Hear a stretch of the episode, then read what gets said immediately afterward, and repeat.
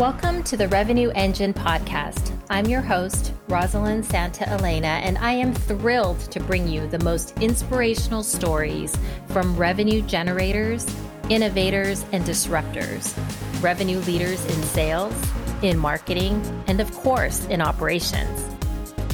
Together, we will unpack everything that optimizes and powers the revenue engine. Are you ready? Let's get to it. Many times, companies are started when a founder is faced with a problem that they're trying to solve, or there is some kind of aha moment that is pivotal in the journey. But other times, founders like Ted Blosser, the CEO and co founder of WorkRamp, are intentional in determining the right company with the right fit and the right vision. In this episode of the Revenue Engine podcast, Ted shares his story of how he built his company with an overall vision, but also with a strategy and a plan for execution, which he shares in a baseball analogy with innings. Ted also shares so many great learnings and actionable insights around building an amazing company, helping your team and your customers reach their full potential through learning and accelerating revenue through product differentiation and being laser focused on your customers. Today's podcast is brought to you by Outreach.io.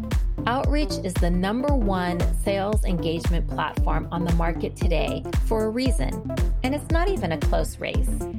It's a must have for any revenue team looking to optimize and scale their business. The platform offers multiple features, including sales engagement, conversational intelligence, and AI powered revenue forecasting that help teams engage with leads more effectively. Outreach helps sales reps and account managers to not only close deals, but to close more deals faster. Visit click.outreach.io slash revengine to schedule an outreach demo today. So please take a listen and learn from this authentic, inspirational leader and all around nice guy. So, super, super excited to be here today with Ted Blosser, the co founder and CEO of WorkRamp.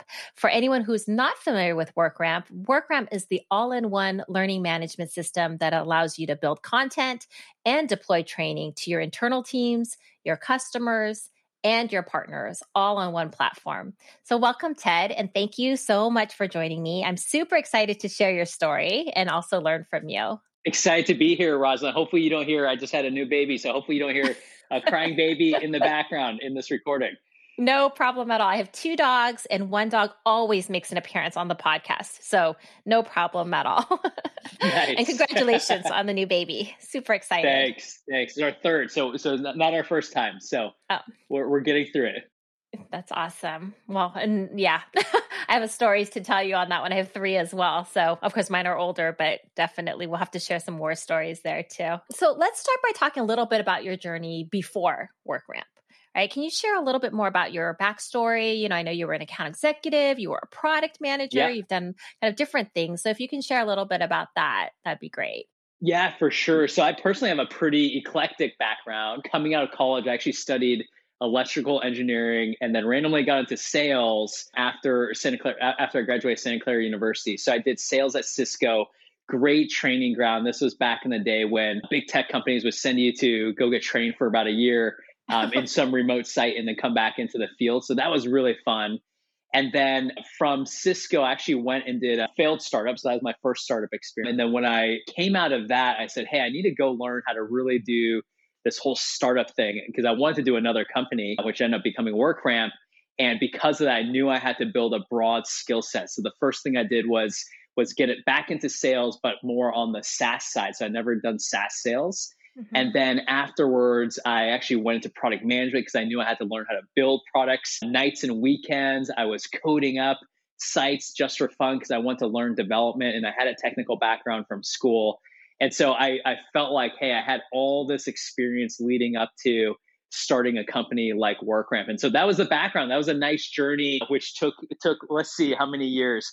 It took about about almost nine, ten years to to really Wow. get the eclectic experience that I talked about before uh, starting WorkRamp itself. And it's definitely given me some a leg up while while founding uh, WorkRamp. That's awesome. That's awesome. So, uh, oftentimes, you know, companies get started, you know, when a founder is faced with a problem that they're trying to solve, or maybe there's some kind of aha moment, right? Or some event that happens. Was this the case with WorkRamp Yep. and kind of what led you to starting the company? You know, I sometimes I wish that was the case. It wasn't like I had I grew up with with parents that were professors and I loved the education category or or I experienced something uh, really visceral in my in my childhood. But it wasn't like that. It was actually more when I when I failed at my first startup and I said, "Hey, I want to go learn how to do this and go start another startup." So when I was at Box, that was where I was learning kind of the SaaS market.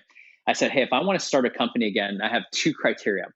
And for me, the first criteria, which is actually probably the most important criteria, was to build an awesome company. And so it was really about bringing people on board, building the culture, building just a really great organization where people would, I would call it, quote unquote, skip into work every day. So that's kind of my number one criteria. And then the second criteria was really looking for a gigantic market that we felt was underserved, had bad players in it, was in the SaaS space because we knew SaaS really well, that we can actually add a differentiated experience with it. So we were actually on the hunt for a market like that. And when we stumbled upon the learning market, because we looked at a lot of markets, we said, hey, this is the market. This this market almost has an infinite total addressable market. The players in here are really bad and really stodgy, and every company needs it, and we can we can offer a big impact. So we kind of married those things, those two things together. We found our Mm. domain name online in 2015, and then went off and started WorkRamp. So that's kind of the the origin story of hey, it wasn't really an aha moment. It was really hey, what was our criteria? Can we Mm. satisfy that criteria, and that's where uh, WorkRamp was born out of. Oh, I love that. It's a very, actually, very thoughtful and very diligent, kind of calculated way of creating creating a company. So now, like almost six, I guess it's about about six years, right? So six years later, how Yep. has your vision, I guess, for the company evolved? And you know, what does that look like? Has it changed? Yeah, that's a that's a great question. I would say um it's funny. I we are six years old, but I like to say we're about three years old because it took us a while to get to that kind of infamous product market fit. So it took us a while to get to product market fit. And but the whole time it was funny. We did a um we did a kickoff the other other month, and I actually found a picture. I had all these stickies uh, uh, above my desk. Found a picture from 2015 and the vision was essentially the same empower every employee to reach their full potential through learning. I think it's a slightly different variation of that over the years, but the vision was always the same. Now the journey to get there has kind of has shifted and moved.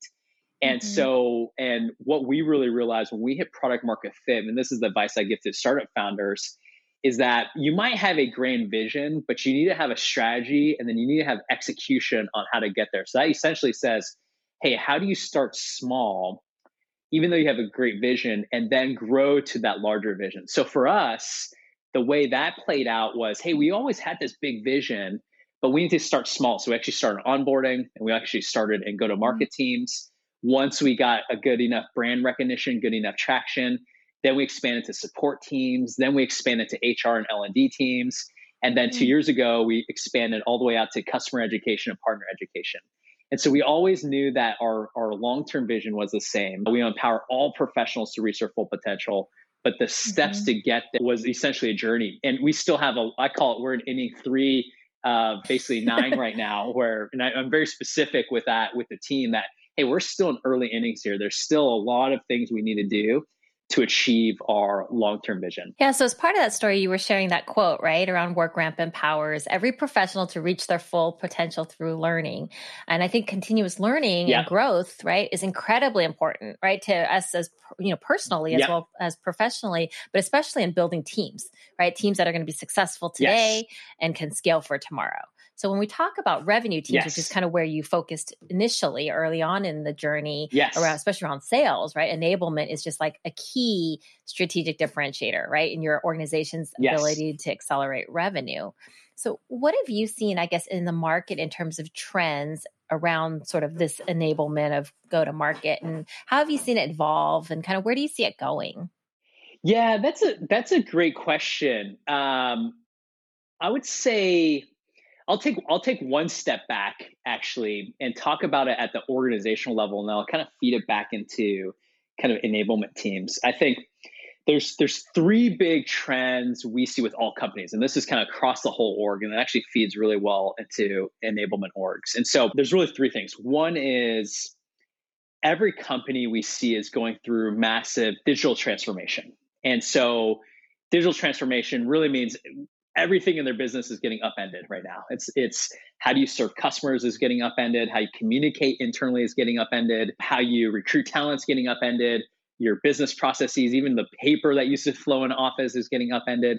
And so that's a big thing happening and all companies need to figure out how to do that. The second big thing is remote centric work. And so it doesn't mean every company needs to go remote first world but it really means hey are you ready to have remote workers in your staff and in your operations so covid brought that on as we know but hey how do we continue pushing remote centric whether that is uh, full-time remote for everybody or hey you just have some offices that are remote everyone needs to figure that out mm-hmm. and then lastly the this is the probably biggest trend of the three is the war for talent and so we know mm-hmm. over the mm. next decade that having the best people on board, the best sales reps, the best sales managers, every company that what you're really competing for over is not really money anymore because money is actually easy to come by or funding, but it's really around how do you get enough people in the door to help further the mission and the vision. So those are kind of the big three macro trends and the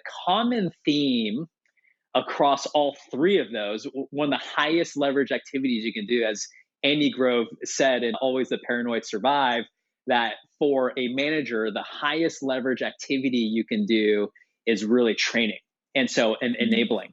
And when you think about those three trends, enabling your people is probably the biggest thing you can do for all three of those trends. For digital transformation, you have all these new processes. You got to get people, like, for example, if you roll out a new Salesforce process for digital transformation, you better make sure your people know how to do it, or else it doesn't matter the yep. war for talent you have to make sure that hey people are progressing in their career and they're getting trained to go from sdr to bdr to ae right?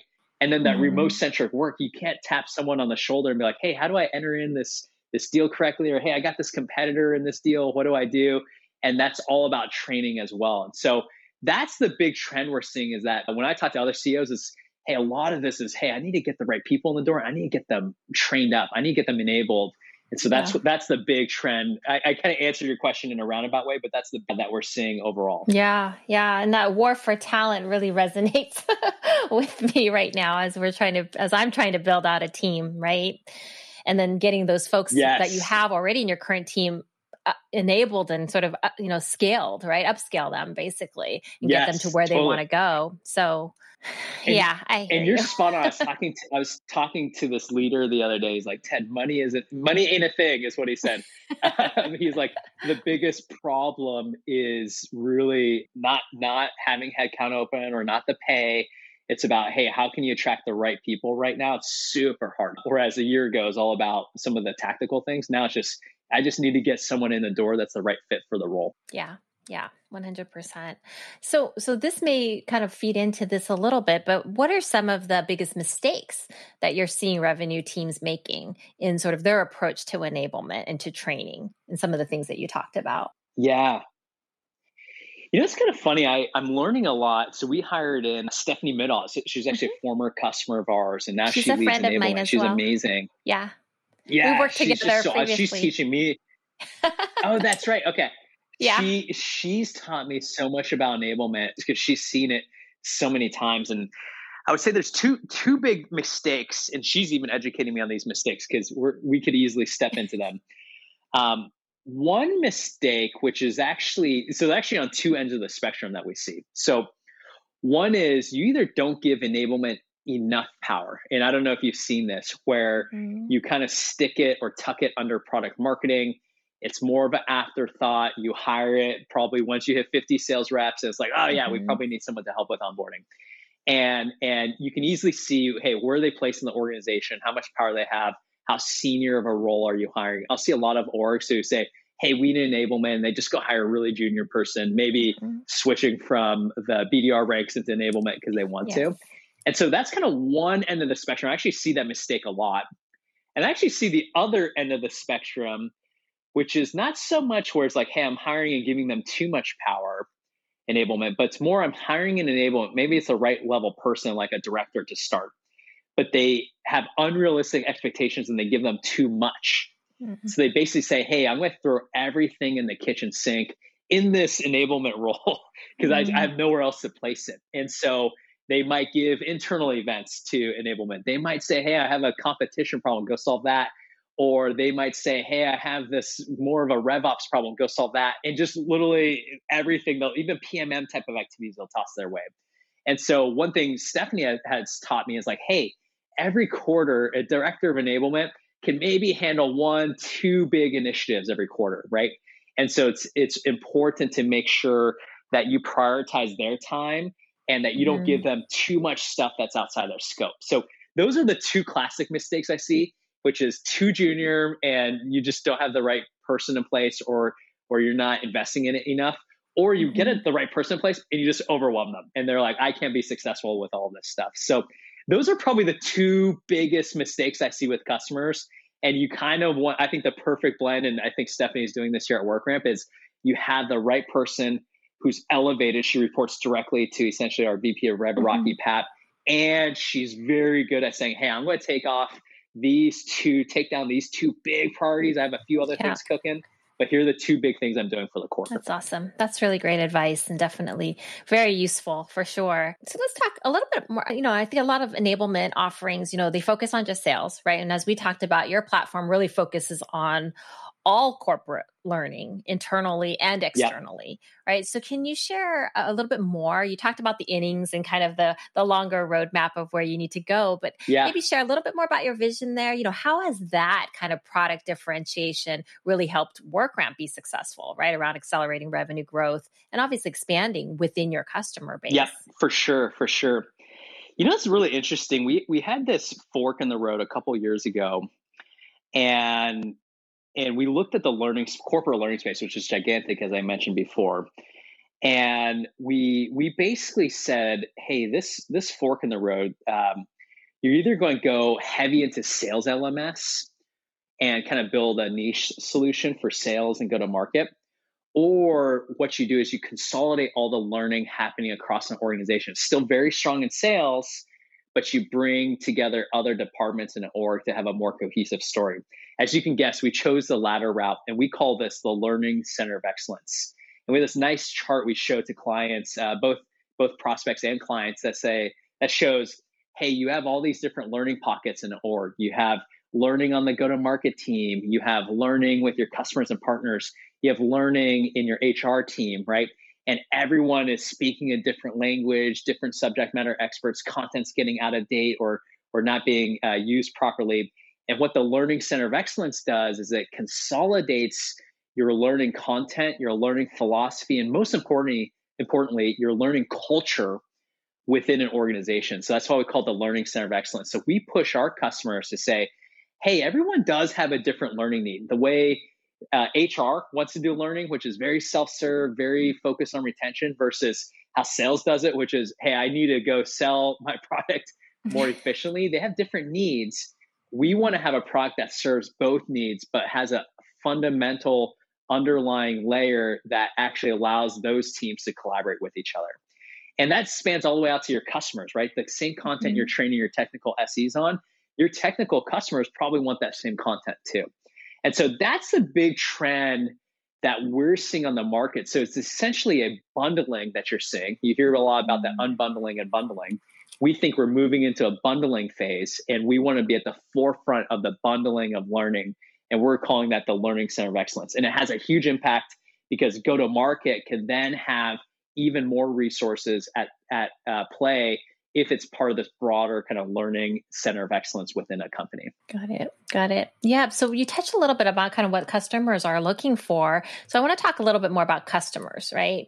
As we were talking yeah. about probably a little bit before we started recording, but you know, buyers, we're looking to consolidate. We're expecting a lot more. Companies don't want a vendor. They want, they need a partner, right? Someone who's going to really help them be successful. And I know WorkRamp was the recipient of a number of G2 awards, both in HR software and in sales software. And I love G2 because it is from the customer's perspective, right? These are actually users who submit these reviews. So I think that those awards are always very meaningful, right? When you hear directly. Having so many innovative brands as customers, right? You've got Box, you've got Outreach and Reddit and Lattice and all these other customers that are, you know, leveraging your solution and partnering with you.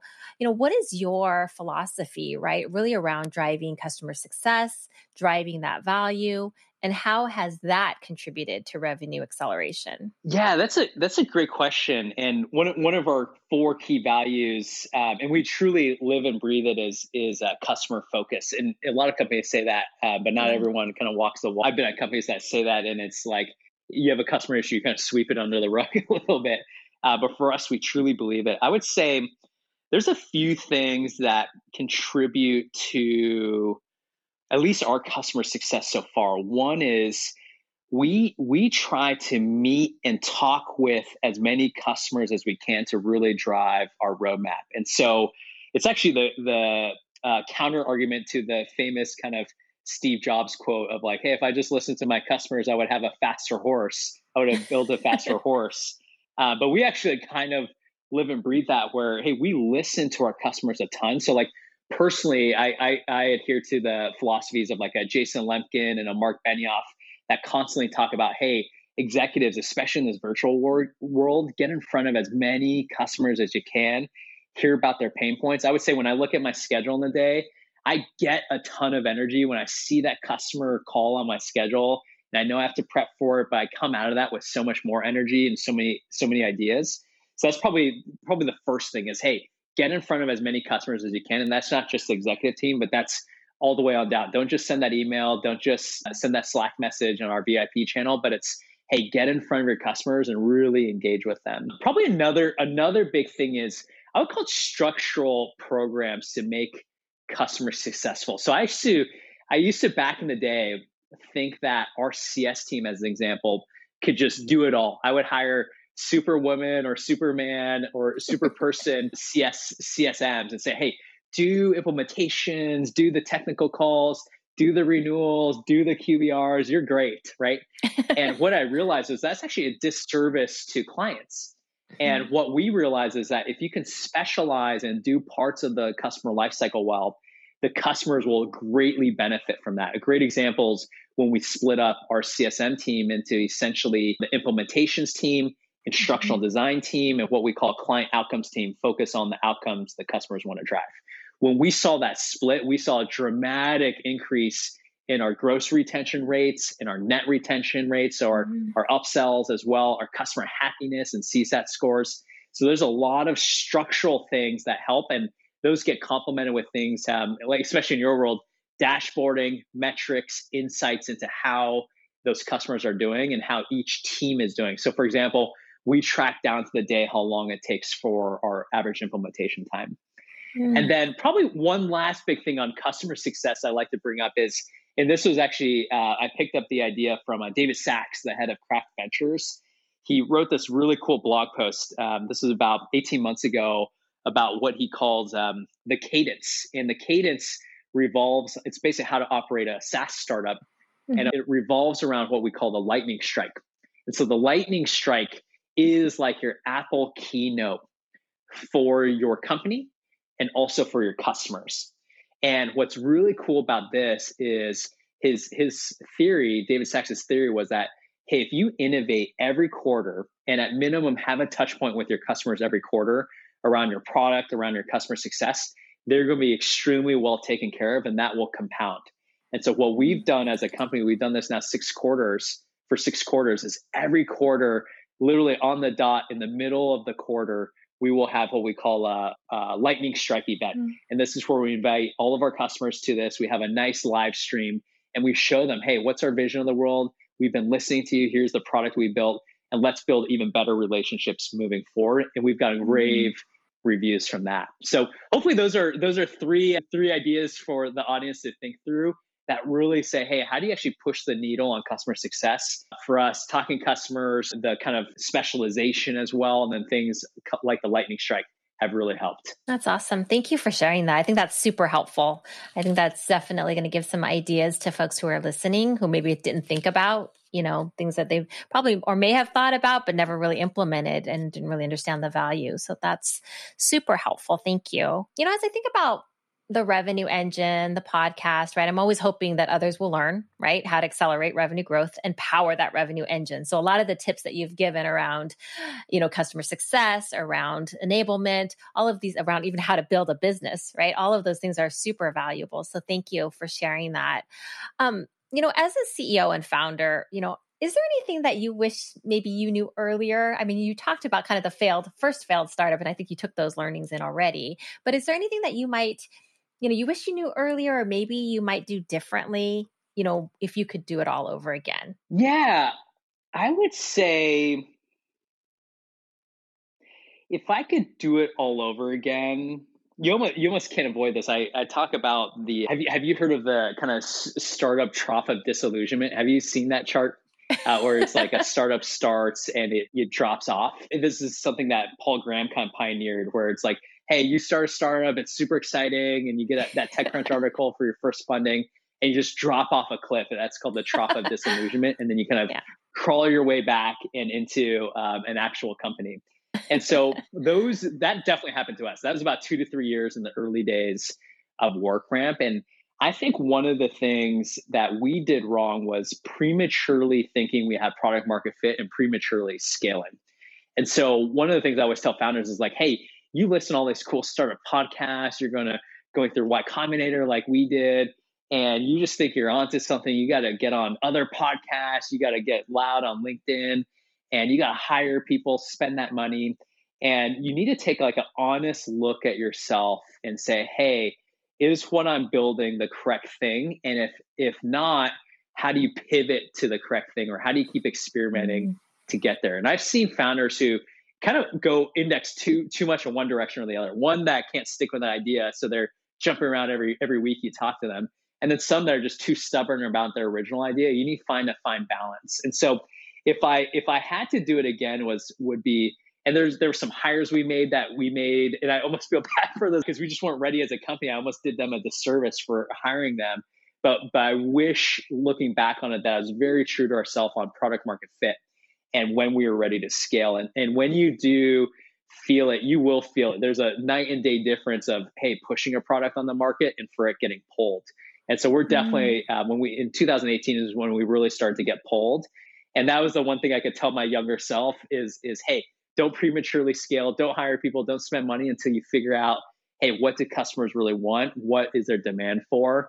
And then once you get there, then you could scale. Would have shaved uh, three years and a lot of gray hair uh, uh, off my head here uh, if I if I had taken that advice earlier.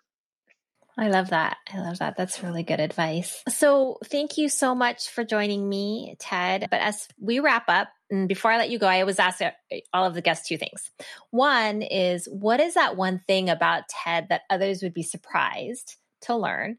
And two, mm. what is the one thing that you want everyone to know about you? And what I found is that sometimes it's the same thing when I talk to folks. But so, so one is, you know, something that others might be surprised to learn about you. And the other is, what is something that you really want people to know about you and take away? Yeah. So one, one surprising thing about me, I'll, I'll talk about the, both maybe in a professional context. You probably find some non-professional stuff like my, my, my sports and hobbies that you can dig up. But professionally, one one kind of thing that's really interesting is I love building things. So a lot of people don't know, but I coded up the first version of WorkRamp, and I always tell my wife, oh. um, and even even during our honeymoon, uh, one of my favorite things to do is code. And oh. so, if I could retire on a beach one day when I'm in my 60s, I'd be coding on the beach. And so, it kind of comes back to my passion where where I love building products. I love getting into the weeds. And even even now today, I'll, I'll even ask the engineer who just built a feature, "Hey, what did you use as a library?" Or, "Hey, why did you build it build it that way?" And so that's probably one of my favorite things to do is build things and now now we get to do it at scale with customers to your to your second point it's probably different i think i think the one thing that i love people to know about me is really i love leading i think there's a lot of people who kind of stumble into the CEO position or might reluctantly take it. But I, I genuinely love leading. And it's really from from when I started my professional career, I was always reading leadership books. I was always listening to CEOs. I was reading uh, 10Ks and S1s and seeing how CEOs were positioning things. And there's just some ultimate satisfaction. And for me, it's not about the power or the responsibility. It's around, I even talk about it in my title, Chief Enablement Officer it's really around enabling people to be their best and watching them thrive. We had this employee the other day who slacked me. He's like, "Hey, Ted, it's he's a sales rep. He's like, Ted, because of this great year I had, you've been able to help pay for this new home I just bought, and he was able oh. to go oh. buy this new home." And just so rewarding getting that Slack message from. And so that's that's the rewarding part of of the job, and that's something I love doing. Is just the leadership portion of it. I'm not perfect at it. I'm always trying to learn and I learn from mentors, but but it's one big part of the the the role that I really love today. Oh, I love that. I love that so much. Thank you for sharing that. So thank you so much for joining me, Ted. As always, it's a pleasure to connect with you and speak to you. And I just feel like I, am super, super appreciative of just all of the insights, learnings. I think there's lots of good tips here and lots of good advice. And I'm super excited to see what's next for WorkRamp. Awesome. Thanks for thanks for having me, Rosalyn. Thank you.